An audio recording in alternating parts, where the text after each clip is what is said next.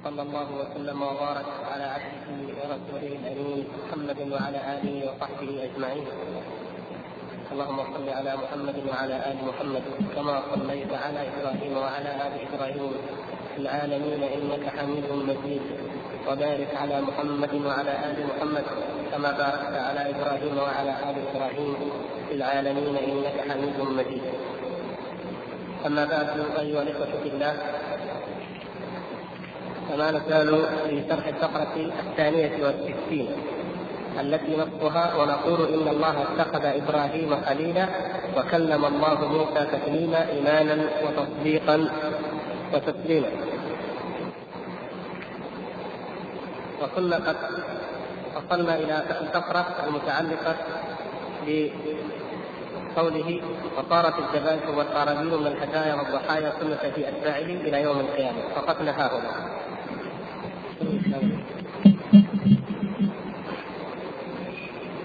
تفضل وكما أن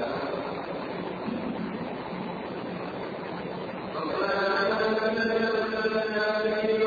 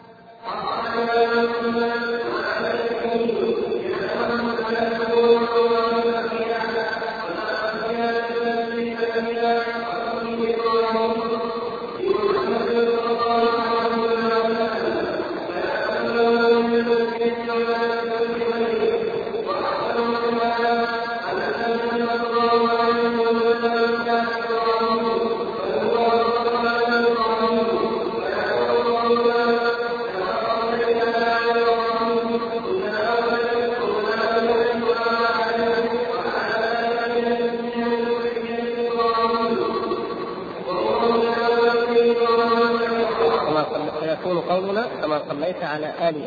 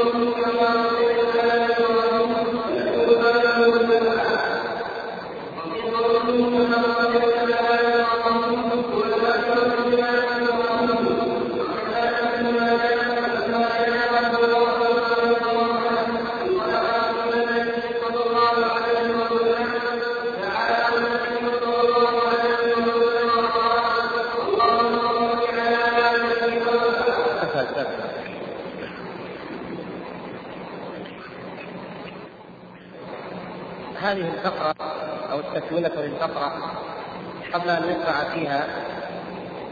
نعود قليلا إلى ما قد سبق شرحه من الكلام في الشرح الذي تعرضنا له في الدرس الماضي قبل الحج يعني وهو أننا تعرضنا لإثبات صفة الغيرة لله سبحانه وتعالى وذكرنا الأدلة على ذلك. وأنها احاديث صحيحة لا شك في صحتها.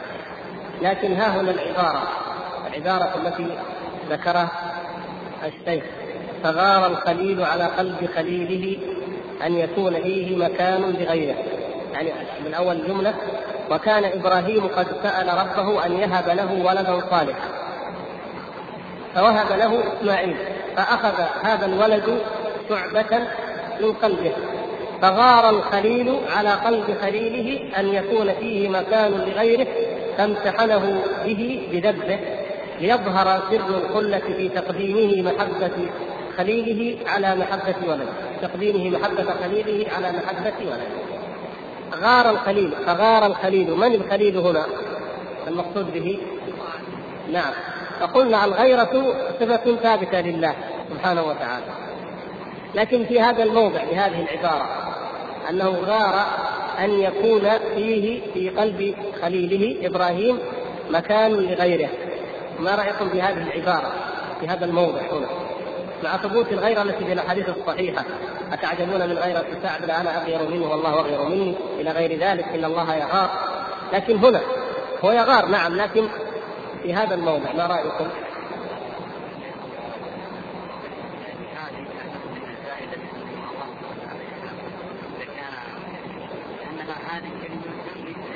يعني هي هي هي الحقيقة يعني هي استعارة من باب الاستعارة المعروفة في اللغة. لكن هذه مما يتجاوز به القلم أحيانا والكتاب كله الأصل لأن الشيخ هنا ناقل من أي كتاب.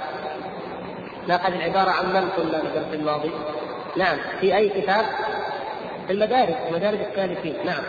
فهنالك كثير من العبارات يتجاوز فيها القلم مع الأسلوب الإنشائي البلاغي.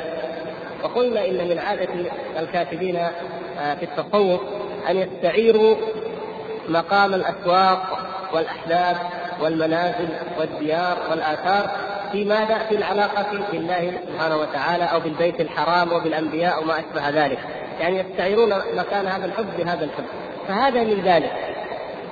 لكن هل يؤخذ هذا على اطلاقه؟ هل يؤخذ منه حكم؟ نقول هذه عبارة إنشائية من العبارات الإنشائية والاستعارة هنا مما تجاوز به القلم ونسأل الله سبحانه وتعالى أن يعفو عنا وعن المؤلف وعن الإمام ابن القيم رحمه الله صاحب العبارة في الأصل فلا يقاس عليها ولا يؤخذ منها جواز مثل ذلك حكما شرعيا عرفتم؟ وإنما هذه على سبيل الأسلوب البياني الإنشائي لا أكثر من ذلك ثم يقول رحمه الله وكما أن منزلة الخلة السادسة لإبراهيم صلوات الله وسلامه عليه قد تركه فيها نبينا صلى الله عليه وسلم كذلك منزلة التكليم السادس لموسى عليه صلوات الله وسلامه قد تركه فيها نبينا محمد صلى الله عليه وسلم. يعني إبراهيم عليه السلام ذكر الله تبارك وتعالى في القرآن أنه اتخذه خليلا واتخذ الله إبراهيم خليلا. فهذه المنزلة منزلة الخلة ثابتة لإبراهيم عليه السلام. وأيضا تكليم الله تبارك وتعالى لموسى ثابت في القرآن وكلم الله موسى تكليما. هذه هي الفقرة التي ذكرها الشيخ هنا. ونقول إن الله اتخذ إبراهيم خليلا وكلم الله موسى تكليما. طيب هل هذا مما يختص به أو اختص به هؤلاء فقط هذان فقط يعني اختص الله تبارك وتعالى إبراهيم بالخلة أو اختص موسى بالتكليم. نقول أما اختصاص إبراهيم بالخلة فمنفي لأننا كما قد عرضنا وذكرنا الأحاديث إن الله قد اتخذني خليلا كما اتخذ إبراهيم خليلا. إذا انتهينا. تبقى منزلة التكليم هل كلم الله تبارك وتعالى محمدا صلى الله عليه وسلم؟ أم أن التكليم مختص بموسى عليه السلام؟ يقول الشيخ هنا لا. كما أن الخلة الثابتة لإبراهيم قد شاركه فيها محمد صلى الله عليه وسلم فكذلك التكليم الثابت لموسى عليه السلام قد شاركه فيه نبينا محمد صلى الله عليه وسلم. طيب ما رأيكم؟ إذا قال أو اعترض علينا معترض بأن الله تبارك وتعالى يقول وإذ قال الله يا موسى إني اصطفيتك إني اصطفيتك على الناس برسالاتي وبكلامي. إذا الله تعالى اصطفى موسى على الناس برسالاته وبكلامه. بالرسالات وبالكلام فإذا يكون الكلام يعني يقول القائل يكون هذا الكلام مختصا بموسى عليه السلام. ما لماذا يجاب عن هذا؟ كيف نجيب؟ يعني الناس المقصود بهم؟ نعم هذا هو الذي قاله الحافظ ابن كثير رحمه الله. تجدون ذلك؟ قال يا موسى انك صفيت عن الناس برسالاتي وبكلامي في سورة الأعراف. قال الحافظ ابن كثير رحمه الله أي على عالم زمانه. إن الله اصطفى موسى عليه السلام برسالاته وبكلامه على العالمين في زمانه على عالم زمانه.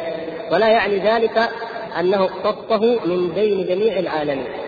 فالرسالات كما هو واضح قد أرسل الله تبارك وتعالى رسلا من قبله ومن بعده وأما الكلام فهو الذي يظهر فيه الاختصاص أو قد يظهر أنه هو الراجح أنه لم يختص غيره فإنه قد خطب وكلم النبي صلى الله عليه وسلم ليلة الإسراء.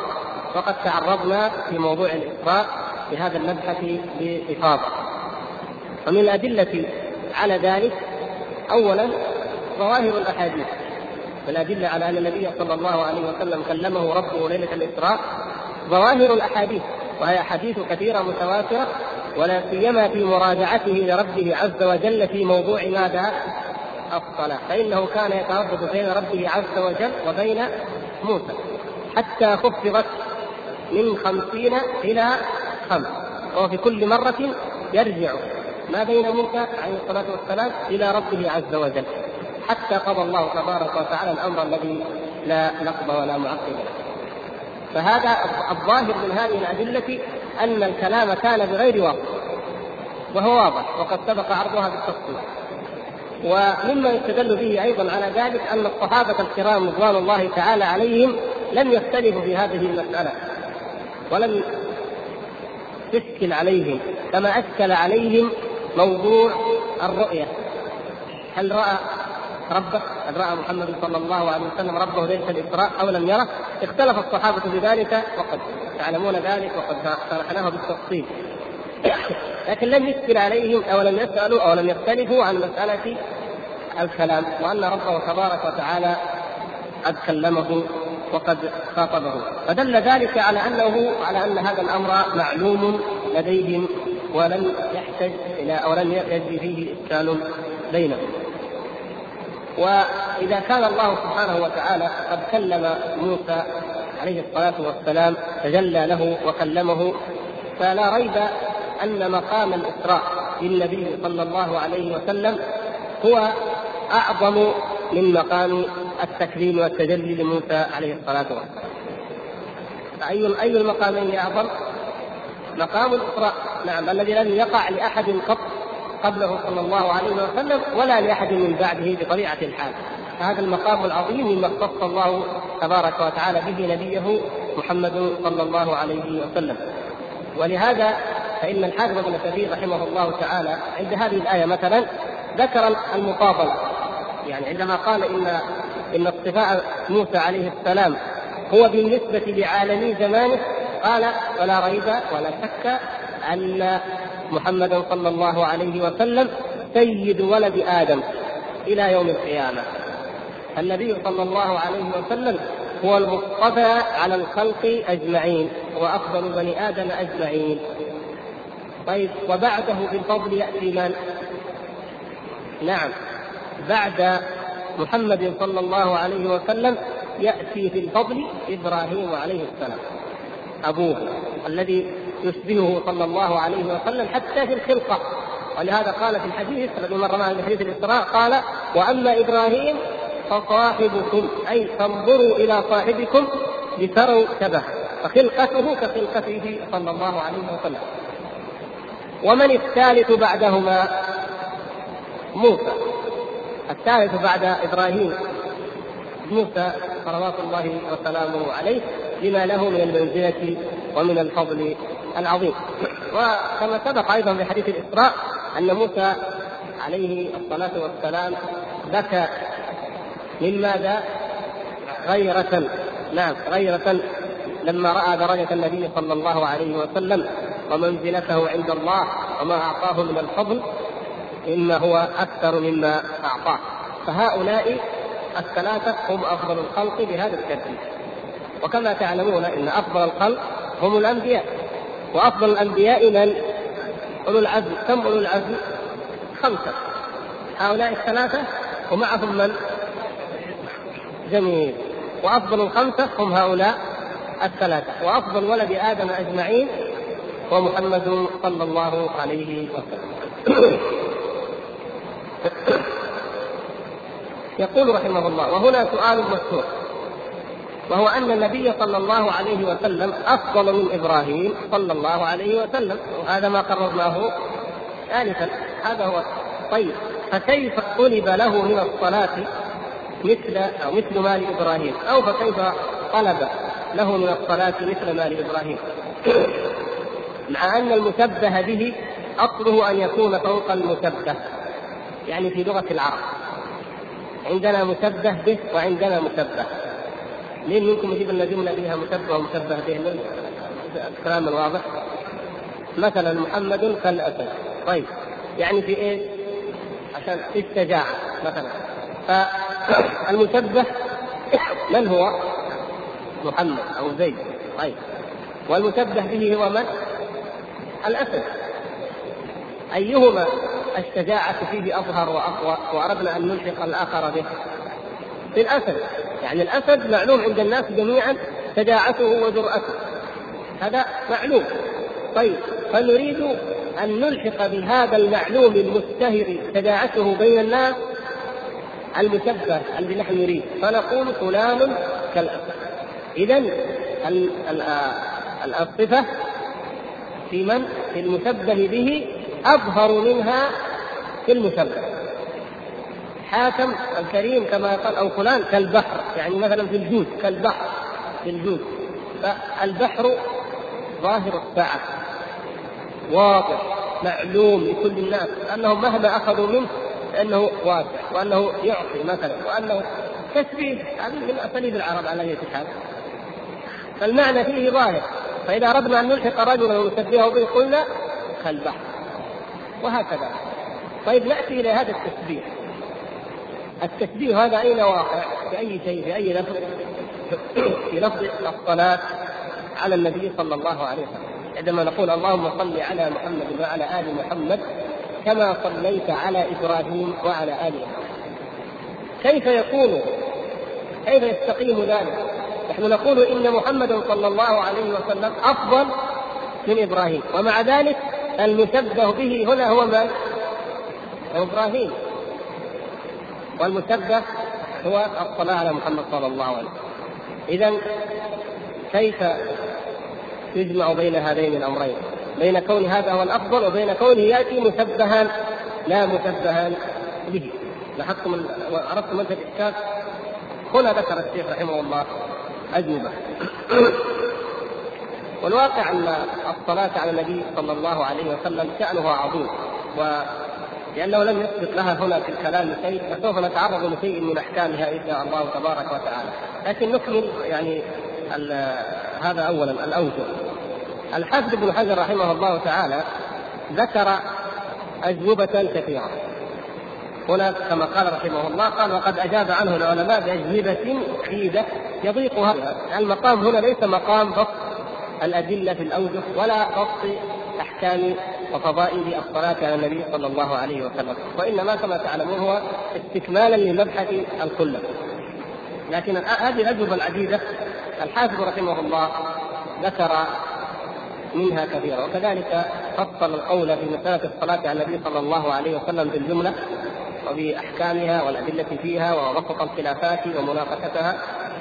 ناقشها هو الإمام ابن القيم رحمه الله في كتابه المعروف جلاء الأفهام نعم.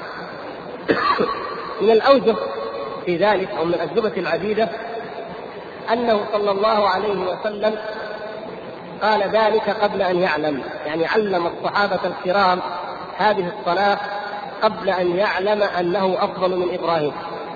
إذ كان يظن أن إبراهيم أفضل منه. هذا قول. على كل حال سنذكر الراجح في الأخير فهذه لا داعي لمناقشة هذه التفصيل. والقول الآخر وهو هو أنه صلى الله عليه وسلم تواضع أنه قال ذلك على سبيل التواضع. لأن أصل أصل الصلاة على النبي صلى الله عليه وسلم. سؤال سئل النبي صلى الله عليه وسلم يا رسول الله قد علمنا كيف نسلم عليك؟ أو قد علمنا السلام عليك. فكيف نصلي عليك؟ هذا السؤال سئله النبي صلى الله عليه وسلم من عدة من الصحابة فأجابهم بهذا. يعني هذا يكون على سبيل التواضع منه صلى الله عليه وسلم أنه علمهم ذلك تواضعا عندما سألوه. وقد سئل يقول الحافظ بن حجر رحمه الله تعالى وقد وقفت من تعيين من باشر السؤال يعني السؤال عن عن كيفية الصلاة على جماعة وهم كعب بن عزرة وبشير ابن سعد وهو والد النعمان النعمان بن بشير رضي الله تعالى عنهما وزيد بن خارجة الأنصاري وطلحة بن عبيد الله وعبد الرحمن بن بشير. هؤلاء من ذكرهم فقال وقفت علي أنهم باشروا السؤال. يعني هذه قضية مهمة ولعلنا نرجع آه، أهمية بيان أهميتها إن شاء الله. مسألة كيف نصلي على النبي صلى الله عليه وسلم. أهميتها عند الصحابة وأهميتها بالنسبة لديننا وحكمها. فيكون إذا النبي صلى الله عليه وسلم أجاب هؤلاء على سبيل التواضع فجعل آل إبراهيم وآل إبراهيم هم المسبة به. هذا هو القول الثاني. والقول الثالث أن التشبيه لأصل الصلاة. يعني التشبيه للأصل بالأصل لا للمقدار بالمقدار. يعني قد يكون المقدار في المشبه به أقل لكن المهم وقوع الأصل كما في قوله تعالى وأحسن كما أحسن الله إليك وأحسن كما أحسن الله اليه ومعلوم أن العبد مهما أحسن حتى وإن عبد الله سبحانه وتعالى بدرجه منزلة الإحسان فإن ذلك لا يكافئ ولا يوازي نعم الله وإحسان الله تبارك وتعالى. إلى العبد وما وما عبادتك بالنسبة إلى الله سبحانه وتعالى وإلى إحسان الله؟ فإذا المقصود أنه كما وقع كما وقع الإحسان من الله إليك أيها العبد الفقير إلى الله سبحانه وتعالى فأحسن أيضا في الصدقة وفي العبادة و...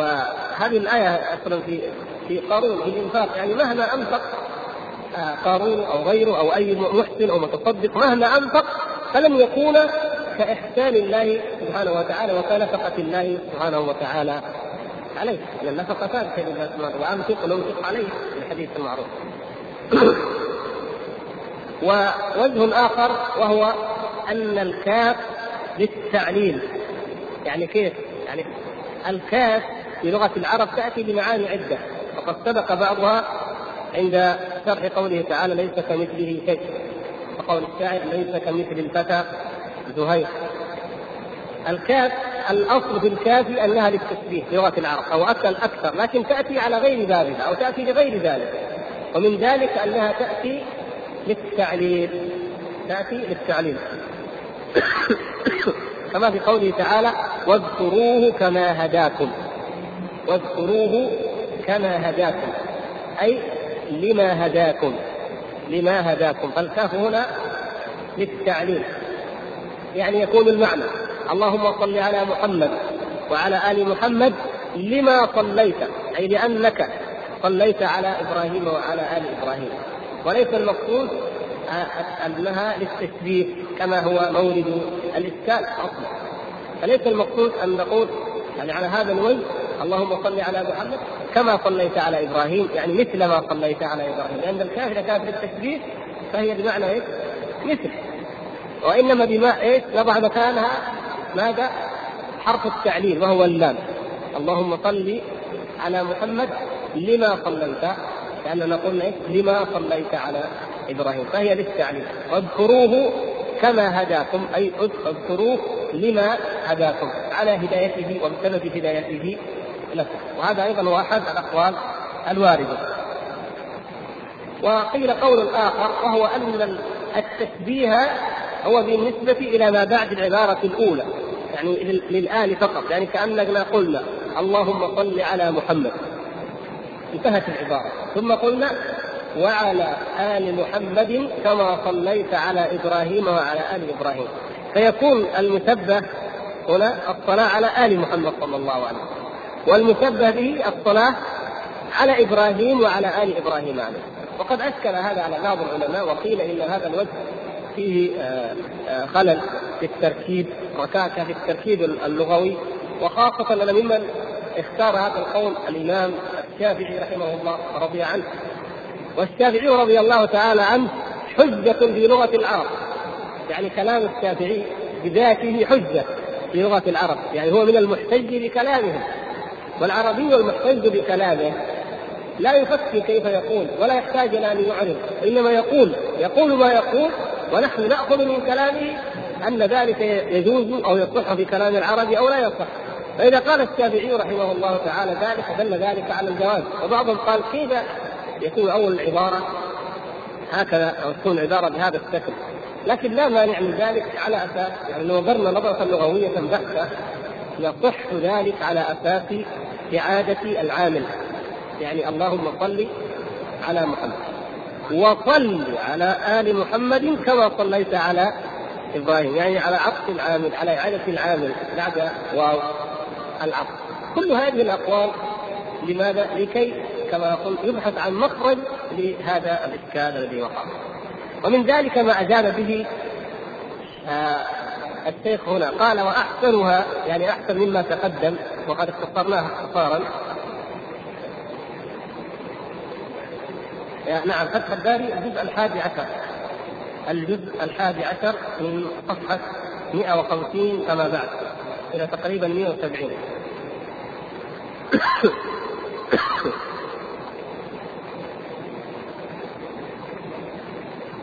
قال وأحسنها يعني في في نظر المؤلف رحمه الله أن آل إبراهيم فيهم الأنبياء. التثبيت اللهم صل على محمد وعلى آل محمد. كما صليت على إبراهيم وعلى آل إبراهيم.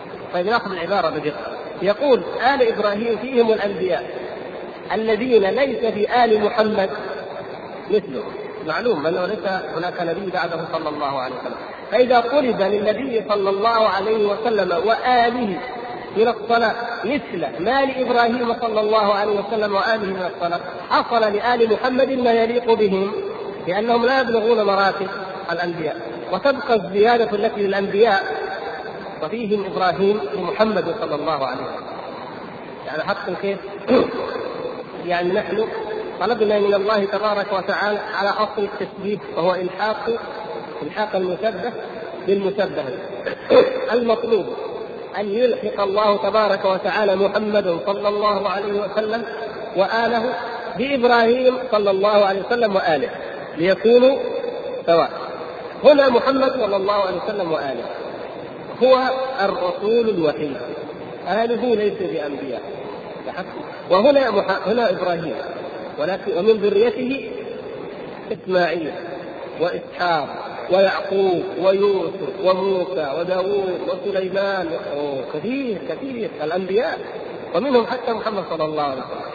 فهنا يكون مجموع المجموع ما لإبراهيم. وللأنبياء مساويا ما لمحمد صلى الله عليه وسلم وآل بيته.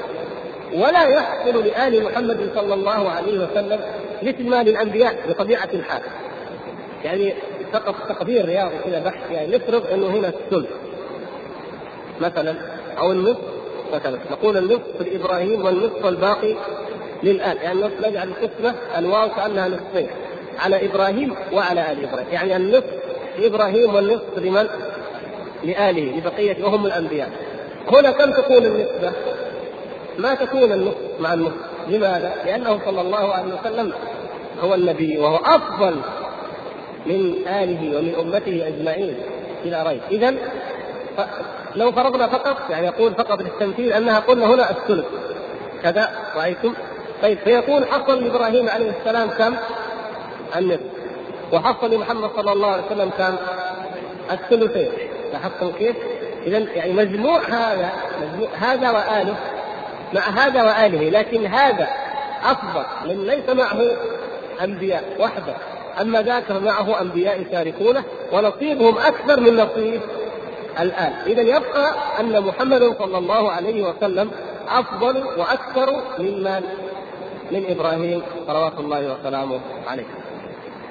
قال آه الحافظ ابن حجر رحمه الله تعالى يقول ويؤثر على هذا الجواب. كل جواب منتقد. بس إحنا ما في داعي نفصل. يعني كل جواب عليه ما يؤثر عليه. يقول الحافظ رحمه الله يؤثر على هذا الجواب أنه ورد في حديث أبي سعيد مقابلة الاسم بالاسم فقط. يعني جاء في رواية صحيحة. مقابلة الاسم بالاسم فقط. وهي اللهم صل على محمد كما صليت على إبراهيم.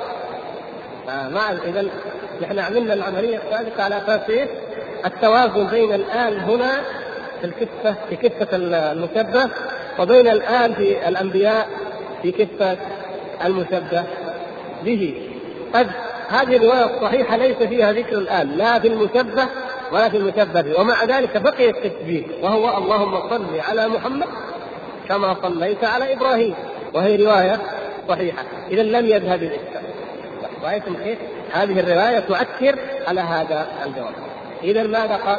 يقول الشيخ رحمه الله وأحسن من هذا أن النبي صلى الله عليه وسلم من آل إبراهيم من آل إبراهيم. بل هو أفضل آل إبراهيم. فيكون قولنا كما صليت على آل إبراهيم متناولا الصلاة عليه صلى الله عليه وسلم وعلى سائر النبيين من ذرية إبراهيم. وبعده واضح لكن نقف هنا. يعني عندما نقول اللهم صل على محمد وعلى آل محمد. كما صليت على إبراهيم. طيب وعلى آل إبراهيم. محمد صلى الله عليه وسلم من آل إبراهيم. بل هو أفضل آل إبراهيم. فإذا ليس هناك تفضيل لأنه صلى الله عليه وسلم كما هو هنا في مقام المشبه فهو أيضا موجود في مقام المشبه به. فالصلاة عليه ثابتة وحاصلة. فهي تكرار لما هو واقع وطلب لما هو حاصل ومقرر ومؤكد. فإذا الصلاة عليه صلى الله عليه وسلم تناولته في الطلب كما هي متناولة له في من حال الثبوت. يعني كما هي ثابتة لإبراهيم ثابتة له. فهو صلى الله عليه وسلم قد تكرر فضله والصلاة عليه في الميزانين في الحالين. يقول وهو متناول لإبراهيم أيضا. يعني إذا إذا قلنا كما في الروايات الروايات الحقيقة مختلفة اختلافا كثيرا. ولعلنا إن شاء الله نذكر يعني حكمة أو شيئا من من ذلك في الأخير. يعني بعضها قال كما صليت على آل إبراهيم. اللهم صل على محمد وعلى آل محمد كما صليت على آل إبراهيم. على هذه اللفظة يدخل فيها إبراهيم ولا لا؟ يدخل إبراهيم ويدخل فيها محمد صلى الله عليه وسلم. ولذلك استشهد واستطرد في قوله قال وهو متناول لإبراهيم. الإخوان الذين الطبع عندهم فيكون قولنا كما صليت على إبراهيم يضيفون إليها آل. والحقيقة أنا أتأسف لأن الكثير من الإخوان لا يحضر معهم الكتاب والإنسان عندما يسمع الشرح هكذا مجردا ليس مثل الذي يأخذ يكون معه الكتاب فيعلق أو يستفيد أو يقرأ أو يناقش. وقد تفوتنا عبارة كما فاتتنا عبارة غار الخليل فيذكرنا بعض الأخوان جزاهم الله خير فنعود عليها فنستفيد إن شاء الله. فيعني لو كان موجودا لأنه يكون فيكون قولنا كما صليت على إبراهيم. ما ما ما تستقيم العبارة بعد ذلك. لنضع زيادة؟ آل إبراهيم. حتى يكون قولنا مستقيما وهو قوله متناولا الصلاة عليه وعلى سائر النبيين من ذرية إبراهيم وهو متناول لإبراهيم. لأن لو كانت العبارة كما صليت على إبراهيم تتناوله لكن العبارة هي كما صليت على آل إبراهيم. هل تتناول إبراهيم؟ نعم تتناوله صلوات الله وسلامه يقول كما في قوله تعالى إن الله اصطفى آدم ونوحا وآل إبراهيم وآل عمران على العالم. نعم حق. اصطفى الله تبارك وتعالى آدم على المخلوقات لهذا هذه الأمانة التي حملها. ولذلك أسجد له ملائكة. ثم اصطفى الله تبارك وتعالى نوحا بعد أن ظلت البشرية بعد أن وقعت عبادة الأصنام للناس وانحرفوا اصطفى نوح وهو أول الرسل ومن أولي العزم اصطفاه اصطفى نوحا وجعل ذريته هم الباقين وجعلنا ذريته هم الباقين فهو الأب الثاني للإنسانية نوح عليه السلام هو الأب الثاني للإنسانية فكل من ولد بعد الطوفان فهو من ذرية نوح يعني كل من على ظهر الأرض اليوم فهو من ذرية نوح عليه السلام. ثم بعد ذلك وآل إبراهيم. وآل عمران على العالم. وأصطفى آل إبراهيم. انظروا إلى بيت إبراهيم عليه السلام هذا البيت العظيم.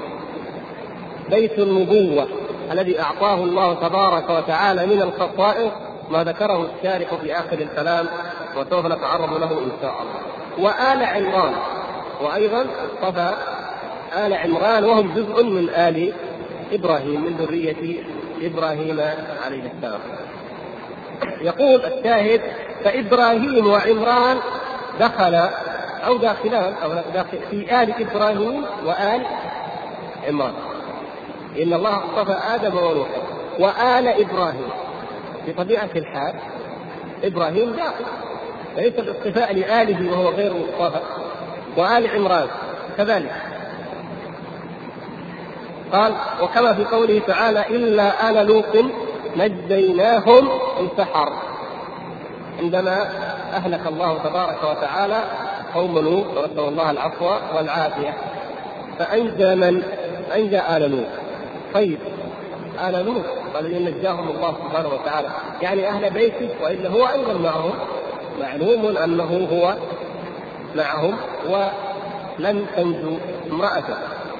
فإن لوطا داخل في آل لوط نعم طيب وكما في قوله تعالى وإذ نجيناكم من آل فرعون أيضا هل نجاهم من آل فرعون ولم ينجهم من فرعون؟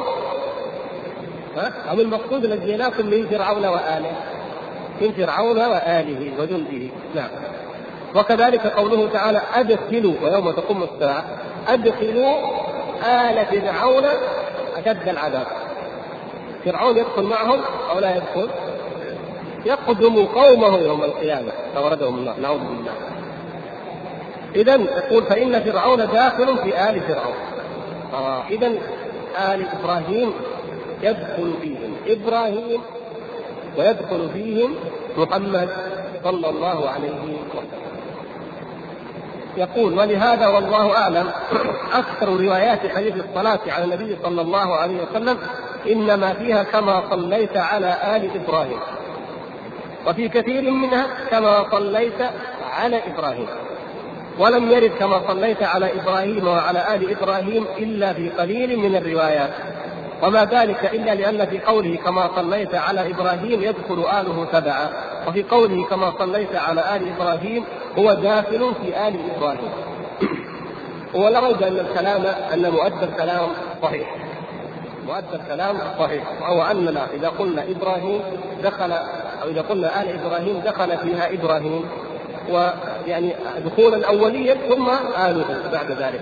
لكن مسألة الروايات هذه وقع فيها خلاف كثير اختلاف كثير في الروايات في الكيفية كيف يصلى على النبي صلى الله عليه وسلم؟ وفي بعضها زيادات وفي الموضع المشار إليه ذكرنا لكم من الفتح كما في أيضا الكتاب ثناء الاحكام كما نعم. كما في كتاب آه، أيضا الحافظ ابن كثير رحمه الله تعالى في تفسيره لايه الأحزاب إن الله وملائكته يصلون على النبي يا أيها الذين آمنوا صلوا عليه وسلموا تسليما. اطال وذكر آه، تلك الروايات هنالك والشيخ محمد ناصر الدين الألباني حفظه الله أخرج ذلك في كتاب. كل هذه مجموع فيها الألفاظ فالاختلاف واقع وكلها صح.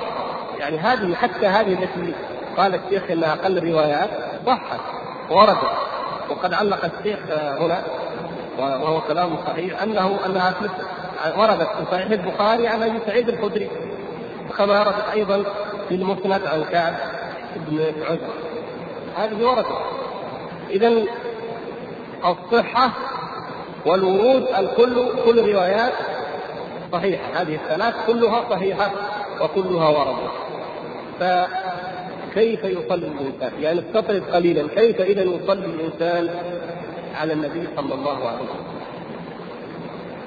أما ما صح من الروايات فلا حرج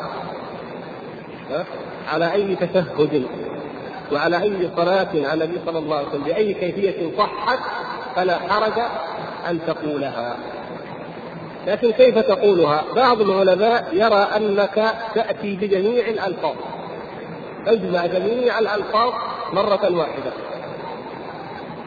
فتكون قد عملت بجميع الروايات الصحيحة. وقال البعض الآخر لا وهو الذي رجحه واختاره ابن القيم رحمه الله تعالى. لا ما ندخل ما نجمع جميع الروايات ونقولها بل نقول كل رواية منها. نستعمل الصحيح الصحيح الذي وارد من الأولى أن نستعمل كل ما ورد من الروايات الصحيحة لكن كل واحدة منها على حدة يعني مرة على رواية سعد. مرة عليه صلى الله عليه وسلم على رواية أبي سعيد. مثلا مرة على السهد بن عباس مرة على السهد بن مسعود وهكذا. ففي هذا نقول قد أتينا على جميع الروايات الصحيحة لكن دون تنفيذ وترتيب بل كل منها مرة واحدة جملة واحدة يعني في مكان واحد. وكما قال بعض العلماء قالوا والإمام الشافعي رحمه الله هذه مثل الاختلاف في القراءة. مثل اختلاف القراءات يعني رحمة. رحمة من الله سبحانه وتعالى وتخفيف. وإن كان الحافظ بن حجر رحمه الله كرر أكثر من مرة أن مرجع ذلك إلى أن بعض الرواة حفظ أكثر من بعض أو حفظ ما نسي الآخر. يعني يرجعها رحمه الله إلى مسألة الحفظ. لكن نقول والله أعلم إن المجال فيها واسع وأن الأمر للتخفيف فيه رحمة من الله سبحانه وتعالى. فكما أن الإنسان يقرأ بأي قراءة صحت وثبتت من القراءات المتواترة في القرآن فكذلك يصلي على النبي صلى الله عليه وسلم. ويؤيد ذلك أيضا الحديث نفسه الذي ورد وهو كان رسول الله صلى الله عليه وسلم يعلمنا إياها كما يعلمنا السورة من القرآن. فإذا هي مثل القراءة. ولعل في ذلك إن شاء الله تيسير على المسلمين على هذه الأمة. ويعني نقول بالنسبة للكيفية يعني كيفيتها لا حرج في ذلك إن شاء الله كما ذكرنا. لكن يبقى مسألة نحب ان نتعرض لها أيضا وهي ما حكم الصلاة على النبي صلى الله عليه وسلم؟ ما حكمها؟ الناس في هذا الباب يخلقون خلقا عجيبا. حتى قال الحافظ رحمه الله وما وضعه وما وما يقوله القسطاس فهو لا يحصى كثرة يعني الناس الآن كما ترون لا تكاد تجد نفس أو كما ترون في كل أسبوع إلا ويأتينا بعض الإخوان بورد أو حزب أو ورقة فيها أنواع من الصلوات على النبي صلى الله عليه وسلم ويقول هذا من باب محبته صلى الله عليه وسلم وهذا من باب تعظيمه ويخطئون في مسألة حكم الصلاة عليه صلى الله عليه وسلم من جهة وفي كيفية ذلك من جهة. كيف نصلي عليه صلى الله عليه وسلم. فالحكم ذكر الحافظ أيضا عشرة أقوال. أن هناك من قال أنها سنة بإطلاق ومن قال إنها واجب بإطلاق ومن قال واجب في الصلاة والسنة في غيرها وهكذا أقوال كثيرة. الراجع والله تعالى أعلم نوجده لكم في هذه المسائل إن شاء الله. اولا بالنسبة لحكم الصلاة أنها ركن من أركان الصلاة. وهذا هو مذهب الراجح مذهب الإمام أحمد رحمه الله أن الصلاة على الصلاة على النبي صلى الله عليه وسلم ركن من أركان الصلاة. وهي كقراءة الفاتحة أو الركوع أو القيام أو ما يعني من الأهمية بمكانه لأن الركن كما تعلمون أهميته بالنسبة للصلاة في أثناء الصلاة. وفي غير الصلاة الصلاة على النبي صلى الله عليه وسلم واجب ولا يصح ولا يجوز أن يترك إلا إذا انتهى عنه الإنسان أو نسيه. لكن مع الذكر مع التذكر لا يجوز للإنسان أن يترك الصلاة عليه صلى الله عليه وسلم ولو تكرر به المجد. وهذا من بعض وجزء يسير من حقه صلى الله عليه وسلم على أمته. فأما في الصلاة فهذا هو الأصل الذي لا ينبغي أن يقال غيره ولا يقال بسواه وأما في غير الصلاة فلورود احاديث لورود الأحاديث في فضل الصلاة على النبي صلى الله عليه وسلم وفي أهميته. أما الحديث المعروف الذي رواه الإمام مسلم عن أبي هريرة رضي الله تعالى عنه أخي على طريق الحق. هنا منتصف الشريف. وهو حديث رواه الترمذي والنسائي وغيره وهو حسن. عن علي رضي الله تعالى عنه وعن ابن الحسين. وفي الحديث الآخر أيضا رغم رغم أنف رجل أو امرئ ذكرت عنده فلم يصلي عليه. وفي رواية أخرى بعد بعد رجل أو بعد من ذكرت عنده فلم يصلي عليه. وفي رواية أخرى يقول من من ذكرت عنده فلم يصلي علي أبعده الله فأبعده الله إذا كان هناك إبعاد وإرغام للأنف والرغام هو التراب يعني كان ألصق أنفه بالتراب؟ فمن يسمع ذلك فإنه يستدل به إن شاء الله على وجود ذلك وأن المسلم لا يفوت من نفسه هذه الميزة ولا هذه الفضيلة العظيمة. بغض النظر عما يقوله القصاص والوضاعون والكذابون وأشباههم الذين يكتبون هذه البيتين ويعلقونها في المساجد وفي المطاعم وفي الفنادق وأقم الصلاة على النبي محمد إلى اخر إلى أن يقول إيه؟ أعمالنا بين القبول وردها إلا الصلاة على النبي محمد. إيش رأيكم في معنى هذا البيت؟ يعني هم يريدون أن يذكرونا بأهمية الصلاة على النبي صلى الله عليه وسلم. فيقول أعمالنا أي عمل نعمله بين القبول والرد. أعمالنا بين القبول وردها. إلا الصلاة على النبي محمد صلى الله عليه وسلم. يعني مقبولة دائما. فثلاثة هذا الكلام. هل يقبل؟ يعني هل هناك عمل من الأعمال يقبل هكذا بإطلاق؟ كل الأعمال التي يعملها الإنسان وأفضلها جميعا وهو توحيد الله عز وجل لا بد فيها من الشروط المعلومة من الإخلاص ومن المتابعة. فمجرد انك صليت تقبل منك ايا كنت وعلى أي حال قلت ذلك رياء بإخلاص بغير إخلاص بكيفية صحيحة بكيفية بدعية. المهم انك صليت لا. لا يقبل. كل الأعمال لا تقبل إلا بشروطها الشرعية الصحيحة المعتبرة. لكن يقولون هم هذا ليس لأجلي أنا. هذا ليس لاجل أنا المسكين في ما في من الذنوب والمعاصي. تقبل لأنها للحبيب صلى الله عليه وسلم. نعم نقول الجهة المفكة لا تلازم بين الأمرين يعني قد تقبل الصلاة لأنها للرسول صلى الله عليه وسلم تقبل له صلى الله عليه وسلم ولكن دون أن يعني ذلك حصول الأجر أو الرضا عن قائلها. يعني قد يكون هذا القائل مطرودا من رحمة الله مغضوبا عليه. فلو فرض وقدر أن إجابة ذلك أو أو ذلك حصل للنبي صلى الله عليه وسلم بمنزلته وعظيم قدره عند ربه. فلا يعني ذلك أنه الرضا لا يعني الرضا عن القائل. يعني هذا من باب التنزل لا يعني أن القائل قد رضي عنه. لأن المجرم المجرم قد يعطي المحسن أو من يستحق الإحسان قد يعطيه فتقبل لذلك الذي اعطي لكنها لا تعني الرضا عن ذلك الذي أعطى. وهذا واضح في حياة الناس. الان إن الله يؤيد هذا الدين بالرجل الفاجر. فاجر. لكنه اعان رجلا مثلا على معروف أو إنكار منكر. فانتفع ذلك. انتفع. وحصل له المراد. لكن هل يعني ذلك فائدة لذلك إذا كان مشركا مثلا؟ ما ينفع هذا هو المقصود. فنقول حتى لو قدر ذلك فعظيم منزلته صلى الله عليه وسلم ومكانته عند ربه يحصل له هو. المراد دون أن يستلزم ذلك الرضا عنك أنت أيها القائد وأنت والعياذ بالله مشرك أو مبتدع. لم تقلها كما أمر صلى الله عليه وسلم.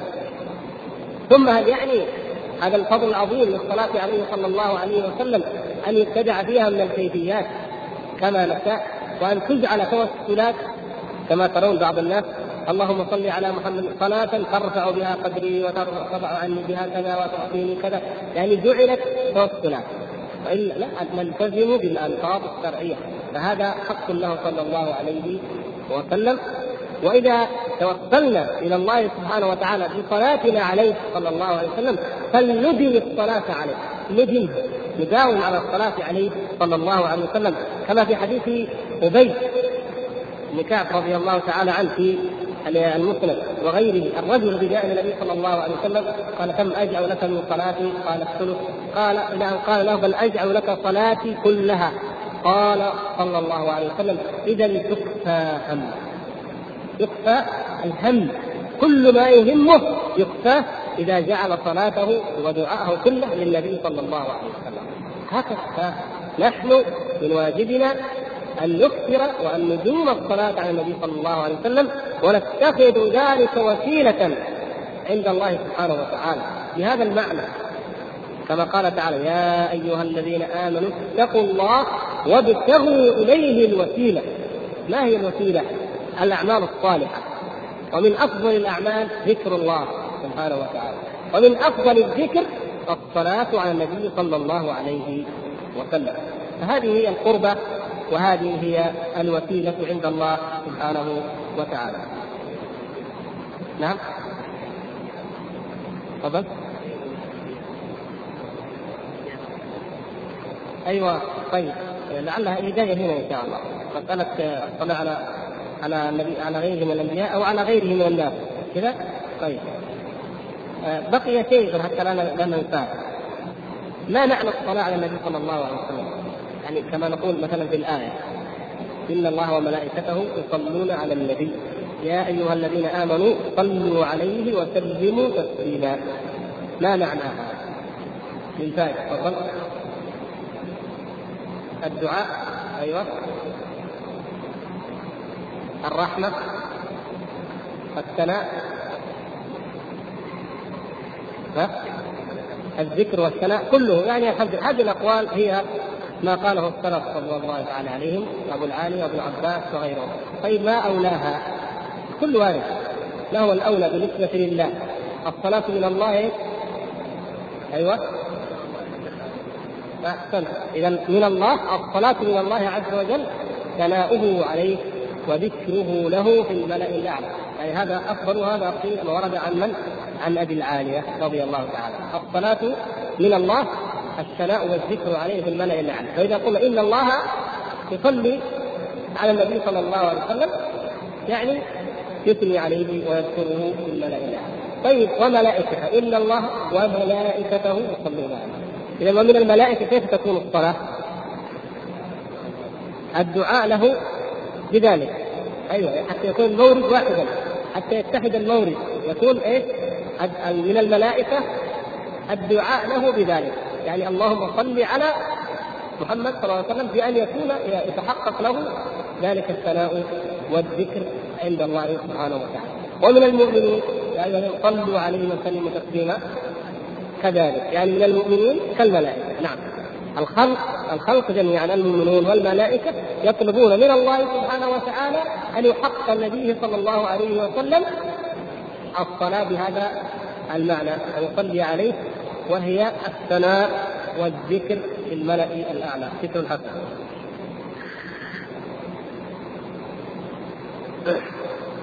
آه طيب الحديث هذا إجابة على سؤال الشيخ قال وكذلك لما جاء أبو أوفى رضي الله عنه بصدقة إلى النبي صلى الله عليه وسلم الحديث الصحيح المتفق عليه حديث أبي أوفى رضي الله تعالى عنه لما جاء بصدقته إلى النبي صلى الله عليه وسلم فقال له النبي صلى الله عليه وسلم اللهم صل على آل أبي أوفى. اللهم صل على آل أبي أوفى. الشيخ هنا استشهد بهذا الحديث على ماذا؟ أيوه. في الآن. نعم على دخول أبي أوفى في الآن. يعني النبي صلى الله عليه وسلم اللهم صل على آل أبي أوفى يعني اللهم صل على أبي أوفى. كذلك هو المقصود أصلا بالصلاة. فهذا شاهد لما أراده الشارح رحمه الله تعالى كما تقدم في الآيات التي ساقها. لكن نستنتج أو نخرج من هذا إلى شيء كما علم البخاري رحمه الله تعالى على الباب. هل يصلى على غير الأنبياء؟ ها؟ هل نقول اللهم صل على فلان وهو غير نبي يعني الأنبياء النبي صلى الله عليه وسلم آكدهم آكدهم في ذلك يعني إذا قلنا إن الصلاة على النبي صلى الله عليه وسلم واجب فهي على غيره من الأنبياء سنة مؤكدة أي يعني قلنا إن الصلاة على النبي صلى الله عليه وسلم سنة مؤكدة بعض العلماء يفرق بين الواجب وبين السنة المؤكدة وبعضهم يجعلها شيئا واحدا يعني حسب الاصطلاح فيكون الصلاة على غيره من الأنبياء صلوات الله وسلامه عليهم سنة أو قريب من ذلك. يعني كالصلاة عليه صلى الله عليه وسلم إلا أن حقه آكل ولا سيما من أمته صلى الله عليه وسلم. نحن طيب لكن غيره صلى الله عليه وسلم. في تفصيل طبعا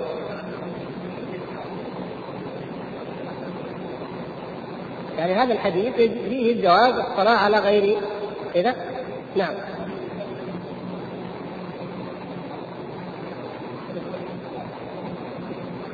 أيوه طيب فإذا كيف الحل؟ نفس الأحاديث هذه التي مذكور في اللهم صل على محمد وعلى آل محمد ما قلنا آل محمد من هم؟ في خلاف طويل يتخلون على أوسع ما قيل ما هو أوسع ما قيل؟ أتباعه يعني أزواجه وذريته وأمته كل من اتبع دينه ها؟ طيب اذا نفس هذه الأحاديث فيها الصلاه على غير النبي صلى الله عليه وسلم أليس كذلك؟ نفس الحديث الذي في الصلاه نقوله نحن فيه الصلاه على غير النبي صلى الله عليه وسلم بس كيف؟ كيف؟ استقلالا ها؟ بالتبع يعني بالتبع إذا قلت اللهم صل على محمد بعدين قلت وعلى آله وعلى أزواجه وعلى ذريته وعلى نعم هذا يعني. اللهم صل على محمد وعلى أبي بكر وعمر وعثمان وعلي. صحيح. جبتهم كيف؟ بالتبع. إذا بالتبع جائز والأحاديث هذه الكثيرة المتفق على صحتها بل هي في الحقيقة الصلاة على النبي صلى الله عليه وسلم هي في منزله المتواتر. هي في منزله وفي درجة المتواتر من الأحاديث. فهذه تدل على ذلك. على أننا نصلي ونسلم على غيره صلى الله عليه وسلم تبعا له. فإذا بدأنا به صلى الله عليه وسلم وألحقنا به من عباد الله الصالحين فلا بأس أن نلحق به بعد اذا هذا الشيء اتفقنا عليه. طيب هناك شيء آخر يمكن نتفق عليه. ما رأيكم إذا خصص أحد من الناس فقط فلان؟ إذا ذكر نقول صلى الله عليه وسلم. اما اذا ذكرنا غيره نقول رحمه الله ورضي عنه. هذه بدعة هل ورد هذا؟ ورد تخصيص لا. إذا عندنا يعني اتفقنا الآن على مسالتين الأولى التبعية جائزة؟ هذه مشكلة إن شاء الله. طيب. وكذلك التخصيص إذا خصص غير الأنبياء. واحد فلان مثلا كما تقول الروافض. ويدعون أن أن هذا من محبة علي رضي الله تعالى عنه. فيقولون علي عليه السلام الحسين عليه السلام. وإذا ذكر غيره فنسال الله العافيه يعني إذا كان المذكور عمر ابو أو أبو بكر فانهم أو عثمان فإنهم يلعنونهم نعوذ بالله. ويسبونهم ويذمونهم. ويختصون علي رضي الله تعالى عنه لأنه هو الذي يقولون عليه السلام أو ذريته. فنقول هذا الاختصاص له اصل من السنة نفس آل البيت. هل ذكروا ذلك؟ أو رووه عن أحد؟ أو قالوا هذا من حقنا لاننا من أهل البيت؟ أن تخصون وتفردون في السلام كما تفردون الأنبياء؟ ورد هذا؟ ما ورد. اذا هذا بدعة. طيب اتفقنا أيضا على شيئين. شيء وارد حلال باطلاق وارد وشيء بدعة بقي غيرهم من الناس كيف نعرف الحكم؟ ألا ترون أن يمكن أن يحل الإشكال إذا قلنا فرق بين أن تقول أن تختص أحدا من غير الأنبياء دائما بذكره بعينه باسمه وبين أن تقول مرة تدعو له مرة بالصلاة عليه أليس كذلك؟ فإذا دعوت أو قلت لأحد مرة اللهم صل على والدي مثلا صلى الله عليك يا أبي أو يا أمي أو كذا. مثلا مرة دعاء دون أن تختص بذلك أحد من الناس. أليس هنالك فرق بين هذا وبين أن يختص أحد غير الأنبياء؟ بلى نقول بلى. ولذلك نرجع إلى النبي صلى الله عليه وسلم. لم يكن من شعاره ولم يعلم أصحابه أن يصلوا دائما على أحد كلما ذكر غير الأنبياء. كذلك؟ لكن مع ذلك آحاد مرة دعاء مرة ورد. ومن ذلك هذا الحديث المتفق عليه. اللهم صل على آل أبي أوفى. مرة واحدة دعاه النبي صلى الله عليه وسلم وانتهى فأنت إذا دعيت لواحد مرة ما في شيء. حتى ورد بهذا قصة اظن عن علي بن النبي رضي الله تعالى عنه أنه مر بجارية. يعني أراد أن يشتريها قال صلى الله عليها. فقيل وتقول ذلك؟ قال صلى الله عليها وعلى كل مليح يعني فضارب معهم رضي الله تعالى عنه. فيعني يعني يقال للانسان أو يفرد يفرد مرة ويدعى له مرة. ومن ذلك هذا جابر وكذلك في حديث صح أيضا أن النبي صلى الله عليه وسلم صلى على آل سعد بن عبادة. حديث رواه أبو داود والنسائي أنه قال اللهم صل على آل سعد بن عبادة. هل ذلك على سبيل الدوام منه صلى الله عليه وسلم أو من الأمة؟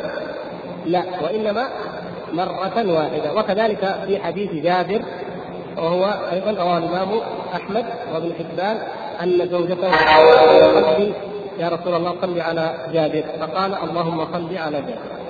أي هذه الثلاثة حسب ما ذكر الحاج رحمه الله أنها ثلاثة مواضع وقد يوجد غيرها يعني لو نكتب ربما يوجد غيرها أنه صلى النبي صلى الله عليه وسلم فيها على أشخاص باعيانهم هؤلاء الأحاد صلي عليهم بأعيانهم لكن دعي لهم. دعي لهم مرة واحدة. طيب هل الدعاء بالرحمة أو بالمغفرة أو بالرضوان مثل الصلاة؟ ها؟ لا. ندعو بالرحمة وبالرضوان وبالمغفرة بإطلاق. ولا بأس. ولا حرج في ذلك إن شاء الله. فتقول رضي الله عن فلان أو رحمه الله هذا لا بأس به. وإنما هذه الأحكام في خصوص الصلاة عليه صلى الله عليه وسلم.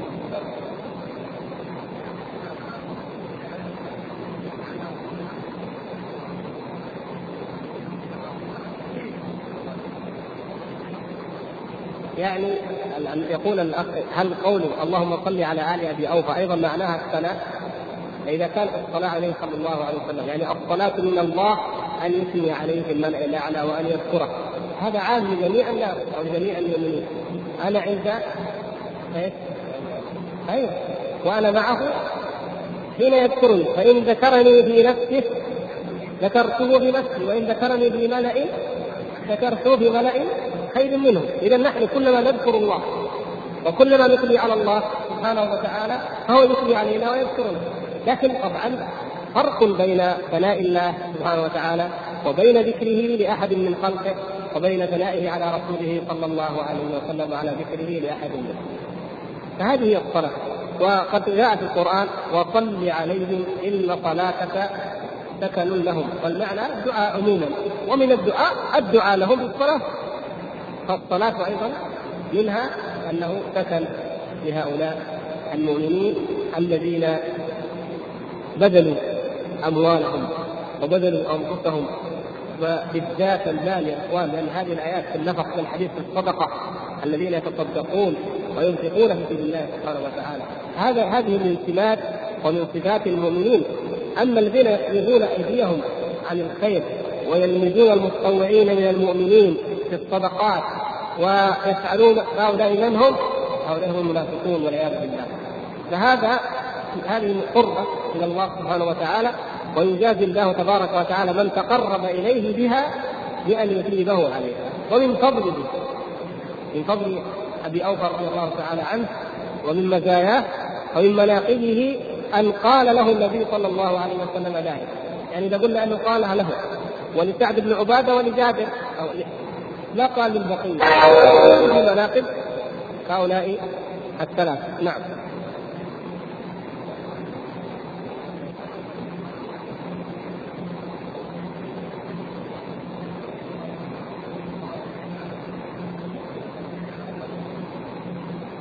أي الصلاة في لغة العرب تأتي معنى الدعاء عموما. فهذا شيء آخر هذا خارج خارج نعم. يقول ولما كان بيت إبراهيم عليه السلام تفضل تقرا لعلنا إذا قدرنا نكمل هذا لعلنا إلى أوجه طويله تفضل على الله. هذا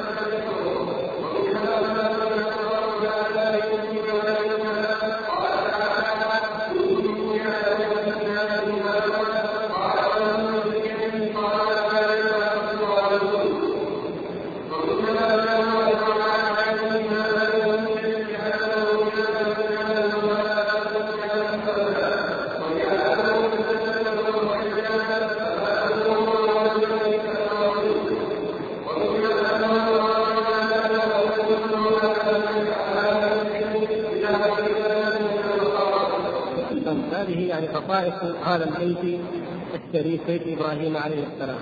إن بقي ولعلك ذكرت بعض النقاط النقطة القوية الأولى مسألة التفضيل بين محمد صلى الله عليه وسلم وبين إبراهيم وموسى اتضحت إن شاء الله. آه يشكل عليها شيء وقد مر معنا سابقا حديث وهو ماذا؟ أيوه نعم يعني حديث صحيح واتفق على صحته من رواية أبي سعيد وأبي هريرة رضي الله تعالى عنهما لما قدم النبي صلى الله عليه وسلم المدينة اختصم رجلان أحدهما من المسلمين والآخر يهودي فلطمه جاء يشكو إلى النبي صلى الله عليه وسلم أنه لطمه المسلم لطم اليهودي لماذا؟ لأنه قال والذي فضل موسى على سائر البشر فلطمه وقال إن محمدا صلى الله عليه وسلم هو أفضل البشر. في رواية أخرى أو قال لا تخيروا غير الأنبياء. أو قال في رواية الحديث الآخر لا تفضلوني على يونس بن متى سبق هذا. فكرتم ولا لا؟ سبق وشرحناه يعني. فنقول نحن هنا قلنا إن أفضل الخلق محمد صلى الله عليه وسلم. ثم إبراهيم ثم موسى. وهنا حديث تفضيل وقال نهى عن التخيير وعن تفضيله على موسى عليه الصلاة والسلام، هل هناك تعارض؟ هل من تعارض بين هذا وهذا؟ تذكرون ما قلنا سابقا أو الآن تفتح الله على الخبر ما في تعارض. يعني الأصل يبقى اصل التفضيل باقي كذا التفضيل باقي وهو أن أفضل الخلق محمد صلى الله عليه وسلم ولكن هذا الحديث من باب له أجوبة إما أنه من باب تواضعه صلى الله عليه وسلم أو من باب تعليم. نعم. أيوة حتى لا يكون مجال أن يصبح الناس مثلا في الخبر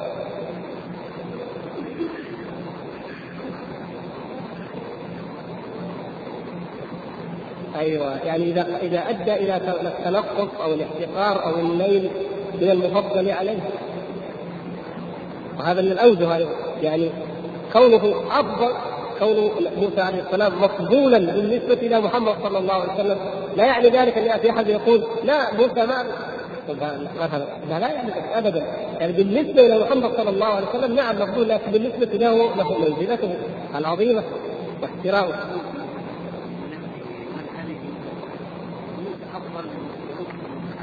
أي نعم. نعم. يعني ذلك النبي صلى الله عليه وسلم اخذ يعني اذا كان منطلق التفضيل أن اليهودي لأنه يهودي يفضل والمسلم لأنه مسلم يفضل محمد صلى الله عليه وسلم. ليس كذلك. الحقيقة أن التفضيل جاء من الله سبحانه وتعالى وفضل الله تعالى الأنبياء وفضل كليهما. فيعني المسلم كما أنه مسلم يفضل أو يحب محمد صلى الله عليه وسلم فكذلك يحب الأنبياء جميعا. ولا يفاضل بينهم إلا بما شرع الله. لا يقول ما دام أنا مسلم أنتقص أو لا أفضل غيره. هكذا. وأما ذاك فلا يعني كونه يهوديا أن يفضل موسى عليه الصلاة والسلام. فهو صلى الله عليه وسلم بريء من اليهود كما أن عيسى عليه الصلاة والسلام بريء من النصارى. وأيضا يعني الموضوع سبق بالتفصيل. المقصود أن هذا لا يتنافى مع ما قد قررنا. وأيضا آه، قلنا لعلنا نرجح في بعضها والله أعلم. مسألة التشبيه هذه يعني فيما يبدو لي ويظهر والله تعالى أعلم أن التشبيه هذا ليس على أصل التشبيه. اللهم صل على محمد وعلى آل محمد كما صليت على إبراهيم وعلى آل إبراهيم. بل أعجبني قول من قال إن هذا لأن المشبه به أو الصلاة على إبراهيم وعلى آل إبراهيم وقع وتقرر واشتهر يعني قبل أن يولد النبي صلى الله عليه وسلم وقبل أن يبعث وقعت الصلاة على إبراهيم وعلى آل إبراهيم عليه الصلاة والسلام. واقع. فهذا من باب إيه؟ إلحاق غير المجتهد بما اشتهر. يعني شيء وقع؟ فنلحق غيره به. ولا يستلزم ذلك أن يكون هذا الملحق أقل بل ربما كان أفضل وأكثر. وأعظم لكن هذاك إيه ما يلزمه أنه قد وقع وأنه اشتهر. فمعلوم عند عند اليهود عند النصارى عند جميع أهل الكتاب عند أهل الملل جميعا. تفضيل الله تبارك وتعالى لإبراهيم واصطفاؤه واختياره وثناؤه عليه. فاذا يلحق وقد دعت الملائكة بذلك والمعلوم في القرآن. فاذا يلحق بذلك إيه؟ الصلاة على النبي صلى الله عليه وسلم. ولا يعني ذلك. أنها أقل شانا أو أن محمد صلى الله عليه وسلم أقل فضلا والله أعلم.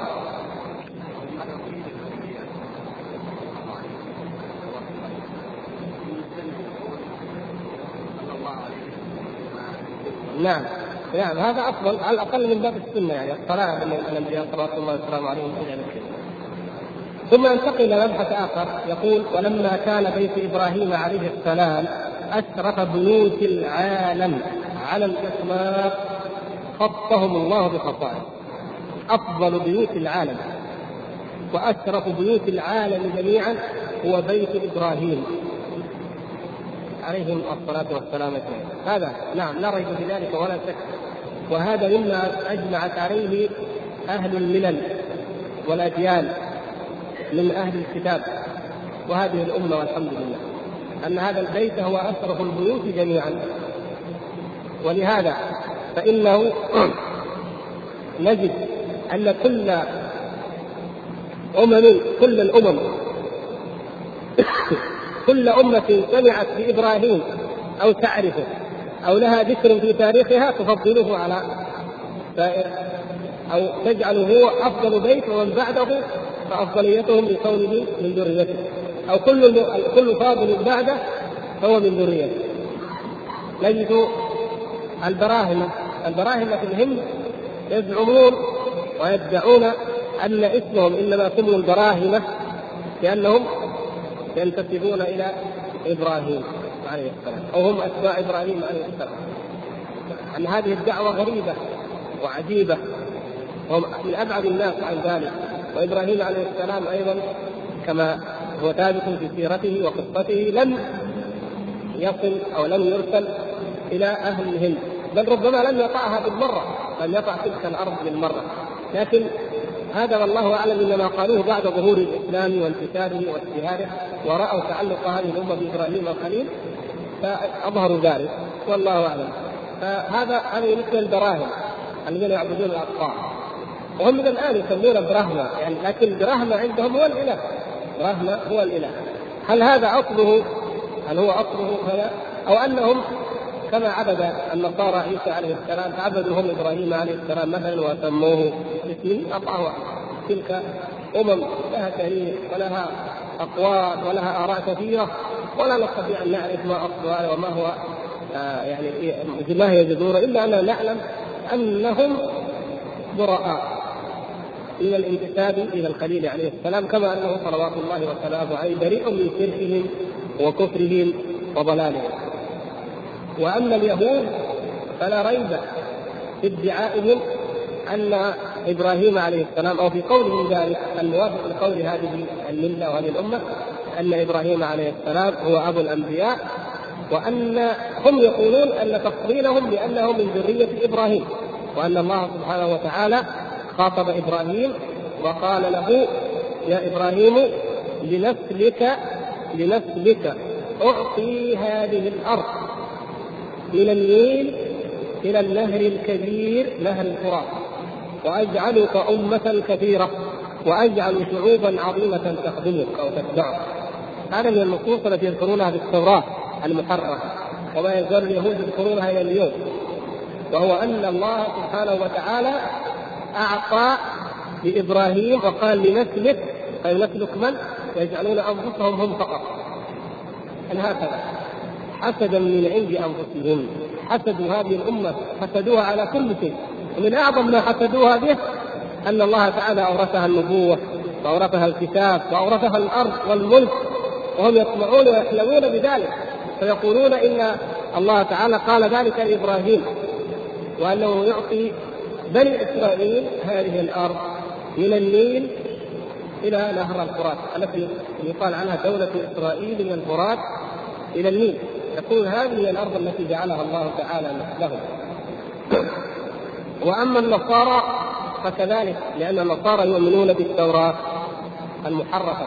فهم أيضا يعتقدون أن الخليل عليه السلام هو أبو الأنبياء وأن كل من جاء بعده فإنه من ذريته من الأنبياء ويعتقدون فضله ويعظمونه ويقدرونه ويقولون مما يقولون ان عيسى عليه السلام من جهة أمه أو من جهة يوسف النجار لأن عقولهم ضالة. النصارى عقولهم من أضل العقول من أضل الناس عقولا.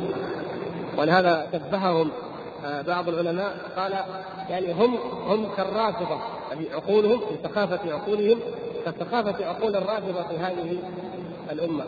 لأنهم ينسبون عيسى أحيانا إلى يوسف النجار خطيب مريم. يقول خطب مريم قبل أن يتمثل لها الملك. فلما تمثل لها الملك ولدت عيسى. سبحان الله. وبعدين يعني هذا لو بشر لو بشر عادي ولد من غير يوسف النجار لا يجوز أن ينسب إليه. فكيف إذا كنتم تقولون؟ يعني على زعمهم طبعا. لا يجعلون بشرا عاديا يقولون هو إيش؟ هو الله أو ابن الله.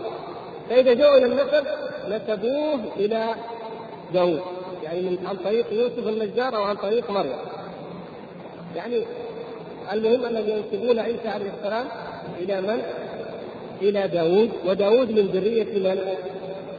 من ذرية إبراهيم عليه السلام، كل نبي جاء بعد محمد بعد إبراهيم عليه السلام حتى محمد صلى الله عليه وسلم، فهو من ذرية إبراهيم عليه الصلاة والسلام. وأما هذه الأمة فانتسابها لإبراهيم عليه السلام واتباعها لملته أسهر من أن يذكر. فظهر بذلك إجماع العالم وإجماع كل من سمع بهذا الخليل عليه الصلاة والسلام على فضل هذا الخليل واصطفاء الله له ولأهل بيته. ثم يقول الخصائص الأولى أنه جعل فيه النبوة والكتاب. طيب فلم يأتي بعد إبراهيم نبي إلا من أهل بيته وجعلنا في ذريته النبوة والكتاب فكل نبي بعث بعد إبراهيم فهو من آل إبراهيم من ذرية إبراهيم عليه السلام وكل كتاب أنزله الله تبارك وتعالى بعده فإنما أنزل على أحد أتباع إبراهيم أحد أبناء إبراهيم عليه الصلاة والسلام.